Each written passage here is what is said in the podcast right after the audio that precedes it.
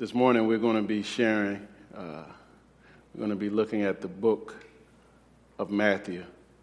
Book of Matthew. Matthew chapter 6. Can you turn it down? Matthew chapter 6.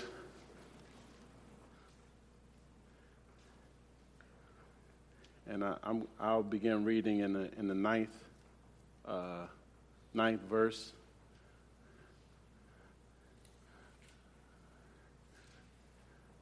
Thankful that we have uh, some new, some other friends here with us today, and uh, thankful as always to see our youth. We went on a little outing on Friday, and they they made it to church. So it's always good if you can go out on Friday that you can make it to church on Sunday. so thankful for that. If they weren't too shy at the end, I might have somebody come up and tell you what we did. They're looking away now.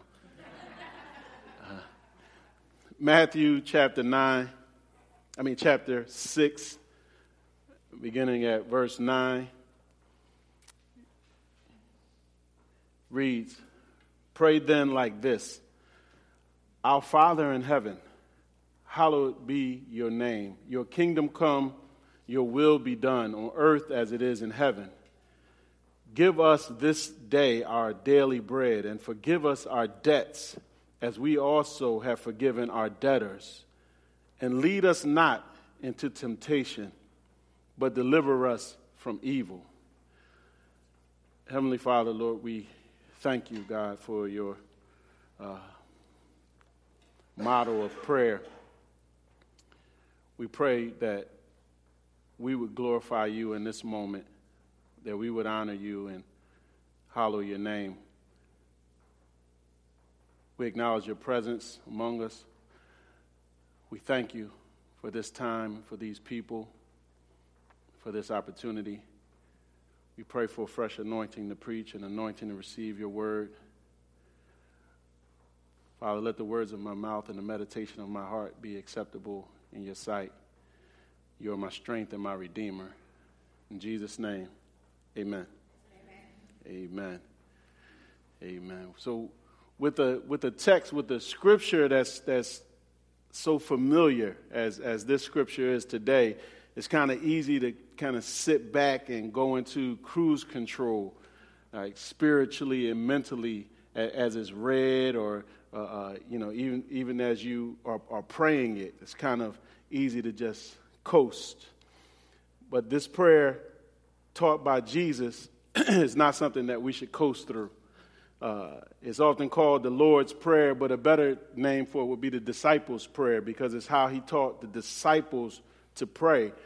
It, it may be one of the most famous prayers in the world, being prayed in many languages for thousands of years. It's been spoken as a testimony before and after baptisms in the ancient church. It's been recited during times of communion and, and used to teach new converts uh, what the church actually believes. It's been prayed at funerals, sung at weddings, and, and here in this country, it's uh, been shared at ceremonies such as high school graduations.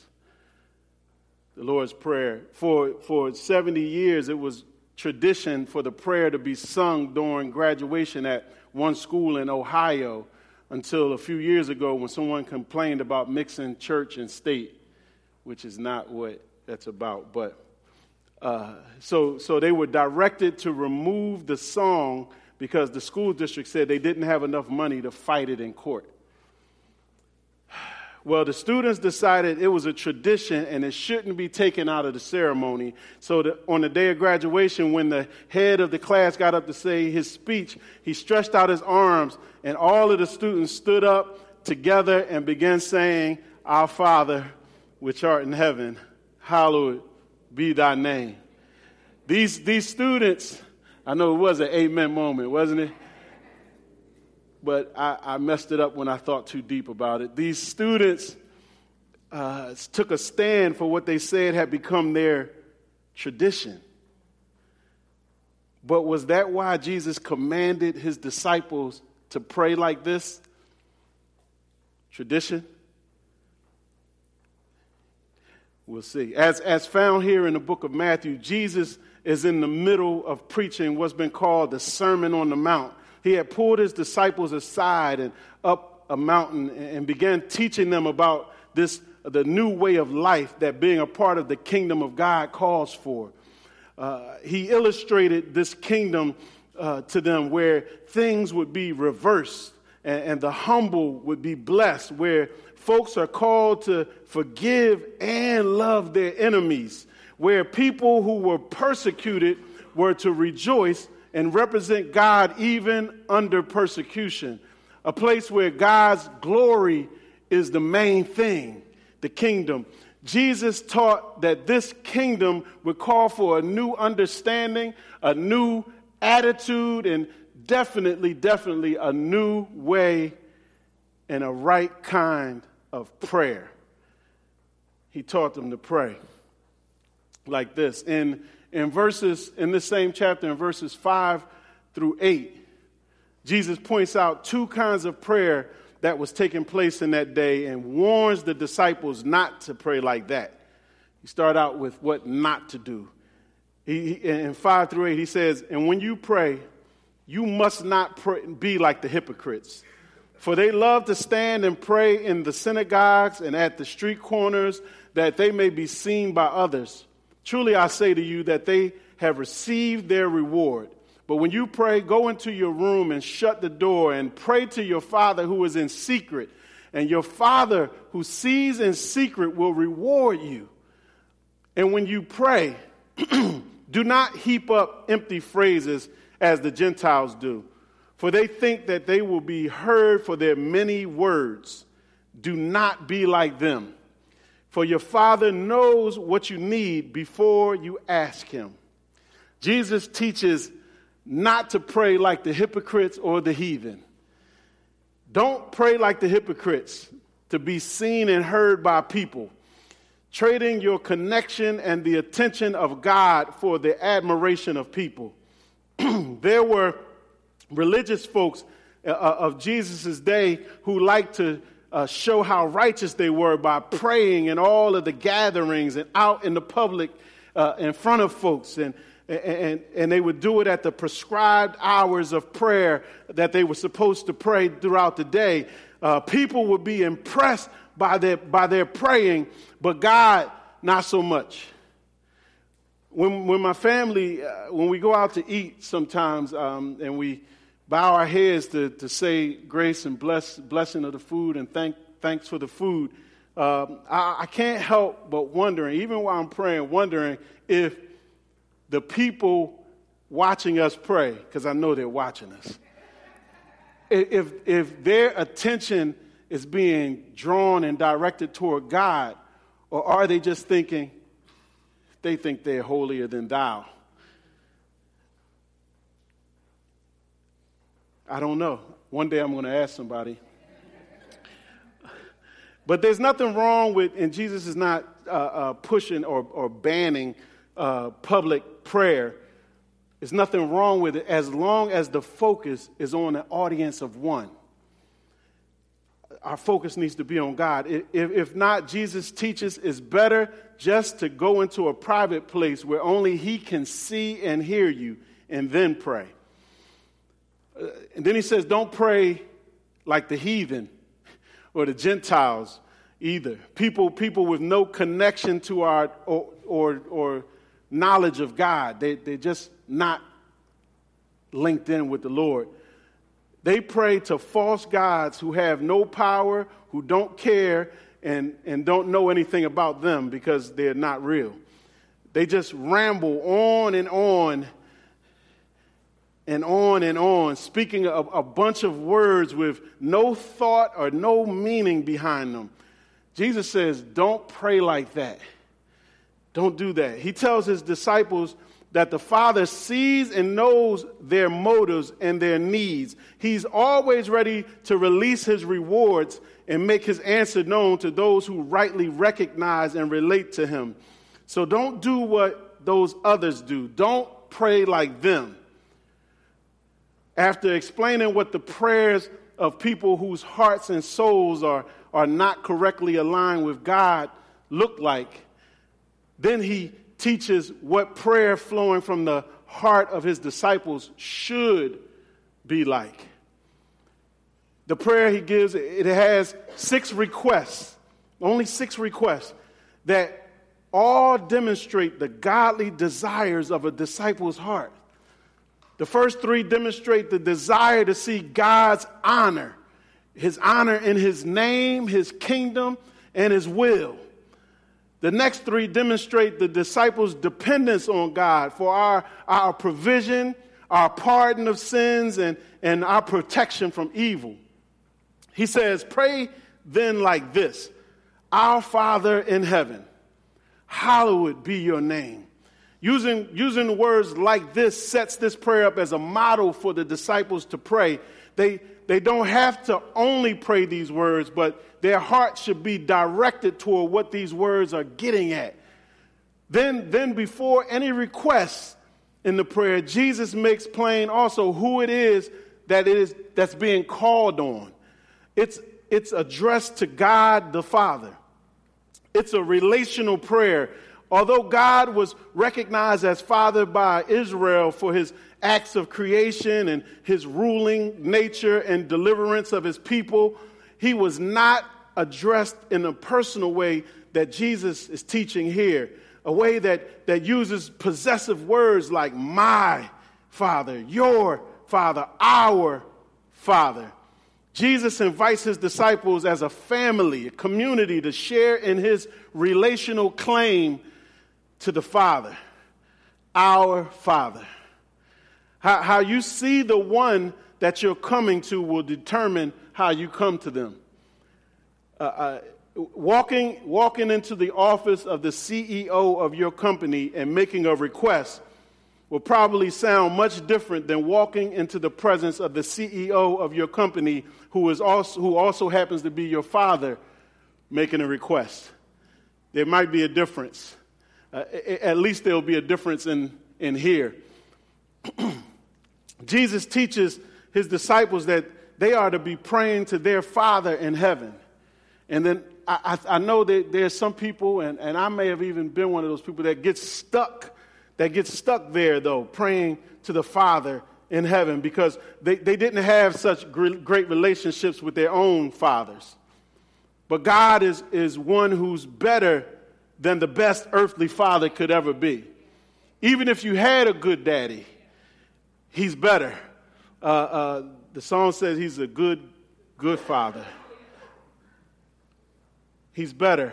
He's, he's, he's creator and ruler of all things and over all things, provider of every good and perfect gift, but he's also a father who loves and cares, who stoops down and leans in to listen to his children pray. He is omnipresent He's everywhere, but his seat is in heaven, yet his heart is still concerned and close to us. Senior members of the, uh, the old church I, I grew up in would say that he sits high and he looks low. Our Father, He's our Father. With that in mind, the first request is made Hallowed be your name. Hallowed be your name. All disciples' prayers should desire this. Hallowed means holy. The prayer is that God's name would be made holy. He, he, he is worthy of honor, and wherever his name is not being honored, the disciple is found praying, Let your name be holy. God's name represents all of who he is his greatness, his majesty, his reputation, and his name should be holy. This, this, this was so much of a desire uh, to, to keep God's name holy that the Jews uh, of that time, they would not even speak God's name for fear of dirtying it up. But we, we know that people do other things with God's name today. And, and I, I get offended. I don't want to say I get angry, but. Uh, and, and, and I, I wonder, and I often wonder why people don't use the names of other famous or false gods when they stub their toe? Why is that? It's always Jesus this or God that. I won't say what they say, but you know, you've, you've heard them. I, I, don't, I don't understand it, but, but his reputation. God had told his people Israel in the book of Ezekiel eh, throughout, and especially in chapter 39, in, in the seventh chapter, that even though they had profaned and dirtied his reputation, his name among the nations, he was going to make his name holy. Uh, he was going to make his name holy and known in his people and in the world. God was going to do it. So if we pray asking for God's name to be holy, do we have any responsibility in keeping it holy? Is, is his name holy in you? Is his name holy in your house? Is his name holy in your neighborhood? Do you keep his name holy? Are you praying like this? It goes on. It says, Your kingdom come, your will be done on earth as it is in heaven. Next, next request is that his kingdom come. And it's tied to the, to the third request that his will be done. His kingdom come is the condition where God's will rules in the hearts of people and is carried out in their lives and throughout the entire earth, his kingdom, where anything that's contrary to his will is removed. God promises the king, uh, the coming of his kingdom, and, and, he gave us a glimpse of it when Jesus came. It, won't be completed until Jesus returns, but we are to be praying and looking for it and living into it more and more while we wait for the kingdom. His, his will is being perfectly carried out in heaven. Uh, nobody in heaven is doing their own thing and ignoring God. In fact, right now, there's creatures around God's throne who do nothing but day and night cry out, Holy, holy, holy to God is the Lord God Almighty. Disciples should desire and pray for it to be that way on earth, that His kingdom would come, His will would be done on earth as it is in heaven. I, I remember sitting in, in the Fox Chase Cancer Center in Philadelphia and seeing all the patients in there and thinking to myself how the whole hospital one day will be shut down when his kingdom comes. The condition of the patients was an earthly condition, uh, but in the kingdom, the, the healing of heaven will be in order. It'll be poured out. Right now, earth is only a distorted shadow of what God's kingdom looks like in heaven. Your kingdom come, your will be done. Some have said that, that each request could have, could have been closed with on earth as it is in heaven. Uh, uh, your name be hallowed on earth as it is in heaven. Your kingdom come on earth as it is in heaven. Your will be done on earth as it is in heaven. I like that.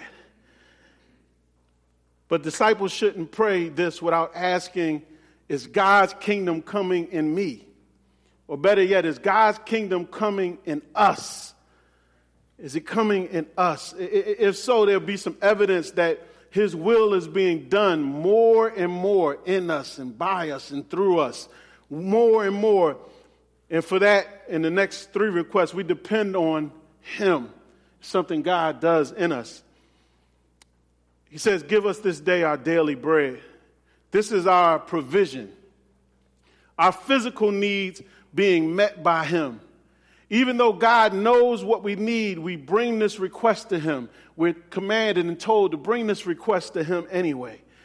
In the time of Scripture, when there was no refrigeration in, in each home, uh, a daily supply of bread was a necessary blessing. Uh, they couldn't run down to the Acme Is there Acme around here? Even, though uh, farmers would work for the grain and the bread, preparing the ground, planting the seed, reaping the harvest, they acknowledged without God there would be no bread.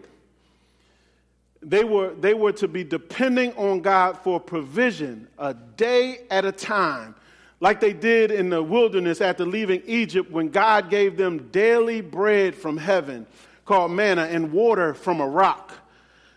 In the, in the only prayer found in Proverbs, I dug up uh, chapter 30, verse 8, the writer asks to be fed with only what is needful, being afraid that if he gets full or oversatisfied, he will forget about God. Give us this day our daily bread, our bread for this day. And, and the bread represented not only food, but all of our physical needs being met by God. Not only will the disciples show their trust in God when they pray like this, God's name will be holy as He provides for all that's needed in the right portion and at the right time. Even today, with, with, some, with some having refrigerators and freezers full of food and with work and jobs and somewhat regular pay, we still need to pray like this. It leads us to recognize that our Father is the source of all our resources and, not to take it for granted that we have or will always have anything. And then the next petition, it asks for pardon. It says, And forgive us our debts, as we also have forgiven our debtors. Like we find, or you can find in Luke chapter 11 in the fourth verse, the debts here represent sin. Wrongdoing that leaves a sinner owing God and owing something to others. So, in addition to our provision, we ask for pardon, forgiveness. The disciples would have, uh, uh would have a relationship with God because of the forgiveness that was purchased by Jesus' death on the cross. Our, our sin is forgiven when we receive Jesus as Savior, but we still should be confessing and repenting and turning from the sins that show up as we live from day to day. We don't lose our relationship, but we suffer disruptions in our fellowship with the Father because of sin as we come to God for forgiveness for our own daily shortcomings and wrongdoings, we are reminded by this prayer that we also need to be constantly forgiving others. Do we want the same relief for others as we do for ourselves? We can't, we can't be holding somebody prisoner of our unforgiveness and think we're honoring God with our prayers and our lives. When we pray, we should offer a pardon to others and ask for a pardon from God for us. Forgive our debts, Father, and let our forgiveness of others be a reflection of you. Pray like this. But not only do we need to pray for pardon, we need his protection. The last request asks, and lead us not into temptation, but deliver us from evil. This is a request for protection on the, on the surface, it, it may seem to accuse God of tempting people to sin by leading them that way. But that's not what the prayer is saying. The, the book of James tells us, anyway, in the chapter 1 and verse 13, that let no one say when he is tempted, I'm being tempted by God. For God cannot be tempted with evil, and he himself tempts no one. And I mentioned last week that, that this word temptation also has the sense of, of testing or trying, uh, uh, uh it, proving. In, in, that way, it, it proves the faith of the disciple, it brings it to the surface. When we face temptation with God's help, we can endure it. The Bible teaches that we face no temptation that's not common to all mankind, but that God is faithful and he will not allow us to be tempted beyond our ability. But with the temptation, he will provide a way of escape that we'll be able to endure it, that we can endure it. This prayer, this prayer then asks for him, ask him for protection from the evil that all disciples are sure to face in the world day by day. It asks to, to not let us be overwhelmed by temptation to the point that we would be caught up in any sin. This is a, a petition that pleads don't, let, don't allow us to come to a place where we would fail to hallow your name, to mess up your reputation. It, it leads us right back to the first request that his name be holy. It acknowledges that we are never beyond a stumble into sin by temptation or being lured by evil, but God is able to lead us away from it. Just like David sang in the 23rd Psalm, the third verse, He leads me in the paths of righteousness for His name's sake. God can, God will.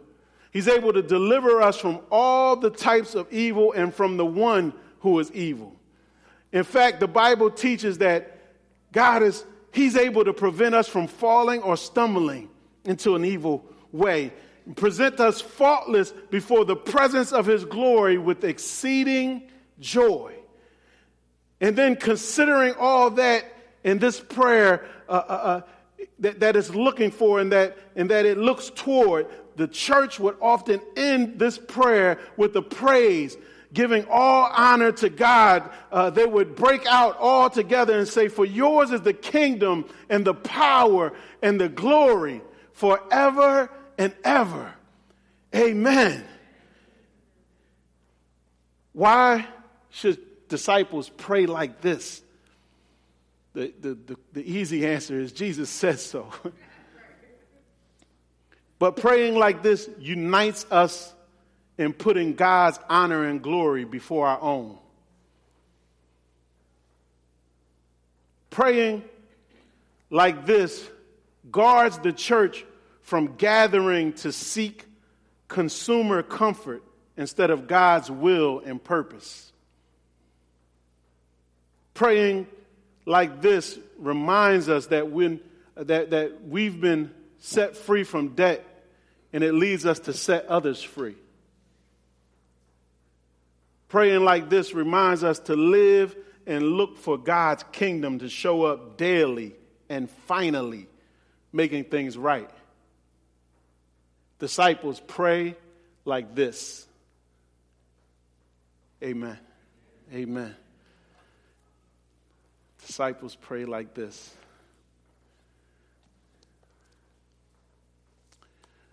Father, your name be holy, be glorified on earth as it is in heaven. Let it be glorified in us. Let it be holy in us. Thank you, Lord, for your word. Thank you that you teach us, you instruct us, you lead us. Thank you for the power of your spirit to overcome those things we face. Keep us, Lord, as uh, your body and your people. Uh, direct us in a way, Lord, that will bring you glory and honor and praise. And we thank you for all of this in Jesus' name. Amen. Amen. Amen.